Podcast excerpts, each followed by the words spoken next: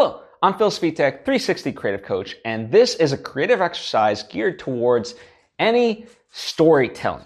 So whether it's a, a, novelist, whether it's a screenwriter, whether it's a filmmaker editing a movie, or just in general editing something that has to tell something, right? And the exercise is to cut more than you think you need to cut.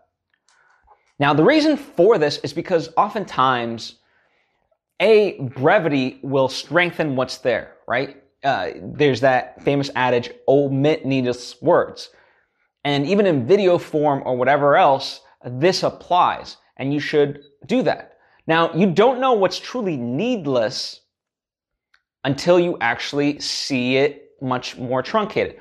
See, what's kind of interesting, so I'll give you an example. When I work on a movie, you know, you assemble it once you've filmed it and so forth, and you kind of just assemble it as it was written, as it was shot, and you let it breathe and so forth.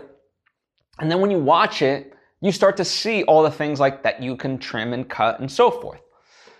Now, after doing that, I like to take it a step further and just take out my darlings, as they call them, and really see can the movie stand, like, how, what can I fully take away to, to strengthen what I'm truly going after? Sure, I might like certain moments, but let's just see if it works without certain things. Let's even get crazy and see if it works without certain lines of dialogue and so forth.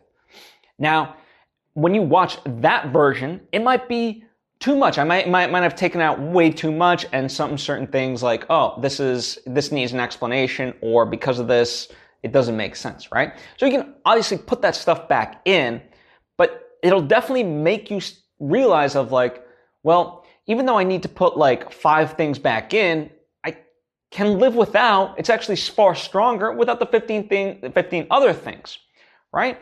So this is a very good exercise, again, for novelists with their revisions, for filmmakers, uh, bloggers, whatever the case may be. So that way the message that you're trying to showcase is the most succinct that it can be, right? So that's my creative exercise to you. I challenge you to do it. I do it with the various projects I work on.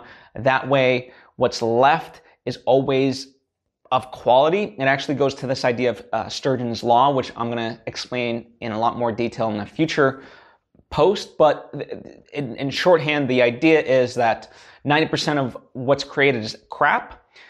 So that way, this kind of enforcing this creative exercise allows you to eliminate the crap continually, right? So in your own projects by taking away things that you think you might have needed, but you actually don't. Anyway, let me know what you think of this exercise. Let me know if you apply it and the results that you see. I would, I am very curious and would love to kind of um, see those results, converse with you, and so forth. If you have any questions, by all means, let me know in the comment section or hit me up on social media. I hope at this point you know that I am very open to engagement and love chatting and giving more specifics and diving deep on the subjects presented here. Anyway, Thanks for taking the time to tune in, and I hope to see you next time.